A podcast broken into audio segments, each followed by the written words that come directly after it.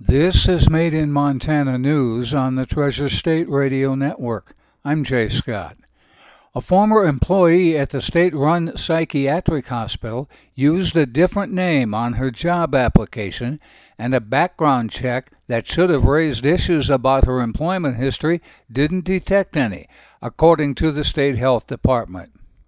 The facility's inadvertent employment of Larissa Mack a former psychiatric technician who spent five years at the facility ultimately cost the Montana State Hospital nearly $90,000 in a settlement with the U.S. Department of Health and Human Services Office of Inspector General. A spokesperson for the Montana Department of Public Health and Human Services said Thursday that Mack used a different last name on her application in 2016 other than the one that would have identified her on the list of excluded individuals and entities kept by the Office of the Inspector General. Records available online with the Inspector General show Mack's registered nursing license was terminated in Washington state in 2009. Public licensing records with that state show an incident in 2007 in which Mack appeared intoxicated at work and a blood test revealed several drugs in her system. It's unclear if Mack intentionally misled the state hospital on her application. Yet another suit has been filed seeking to overturn a law from the 2021 legislature. A federal lawsuit seeks to block a state agency from enforcing a legislative prohibition against COVID 19 vaccine mandates on tribal land. The suit was filed after the Montana Department of Labor and Industry determined that the Port Authority discriminated against an unvaccinated person who attempted to attend one of its meetings in Browning. Browning is on the Blackfeet Indian Reservation, Attorneys for the Port Authority say the state lacks jurisdiction on tribal lands to enforce the prohibition on vaccine mandates. Montana's legislature passed a first in the nation law making it illegal to discriminate based on a person's vaccination status in providing services, access to public accommodations, or employment. The law applies to all vaccinations, not just COVID 19. However, in March, a judge in a separate case ruled the law could not be enforced against most healthcare facilities because of an interim federal rule requiring millions of healthcare workers to be vaccinated against COVID 19. According to the Montana Free Press, some 33 suits have been filed seeking to block laws passed by the 2021 legislature. The Helena Regional Airport recently concluded its two day Montana Airline Rendezvous that brought representatives of six airlines to the local airport in an effort to secure new flights.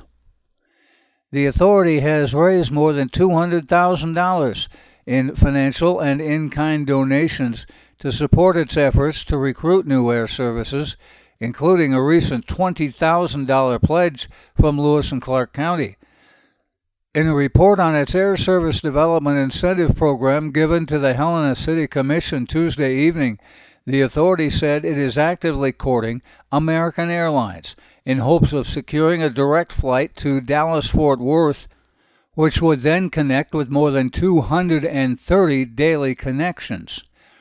The airport plans to use the money raised to offer revenue guarantees to American Airlines.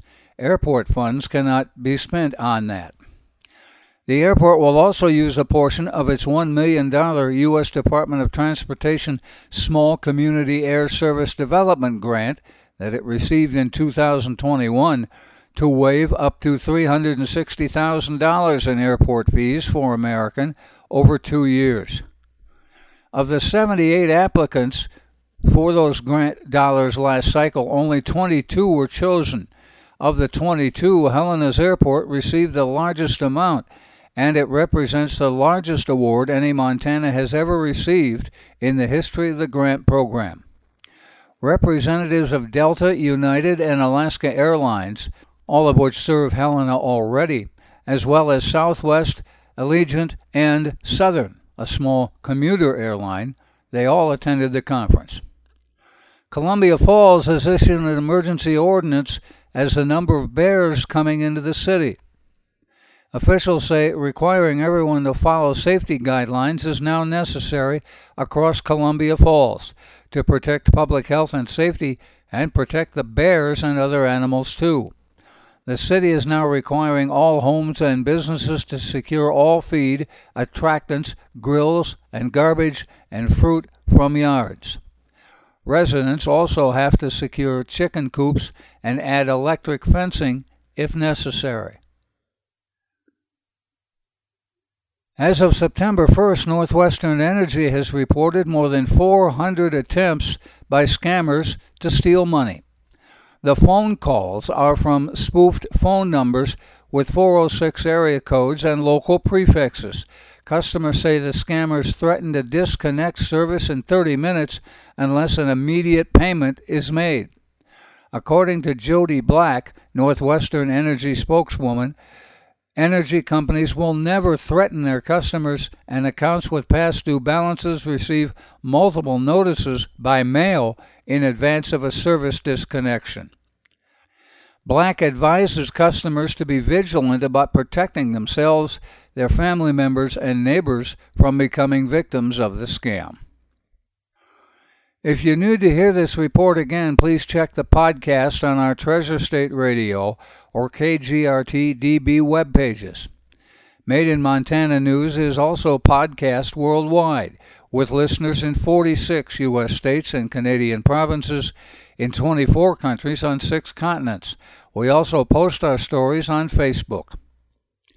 Made in Montana News is heard on the Treasure State Radio Network, including KMEH 100.1 FM in Helena, Elkhorn Mountains Radio in Jefferson County, Homegrown Radio in Bozeman, King West Radio in Billings, Rescast Radio on the Fort Peck Reservation, PIVA Radio of the Northern Cheyenne Nation, and Crow Res Radio of the Crow Nation. That's Made in Montana News. I'm Jay Scott. This is the Treasure State Radio Network.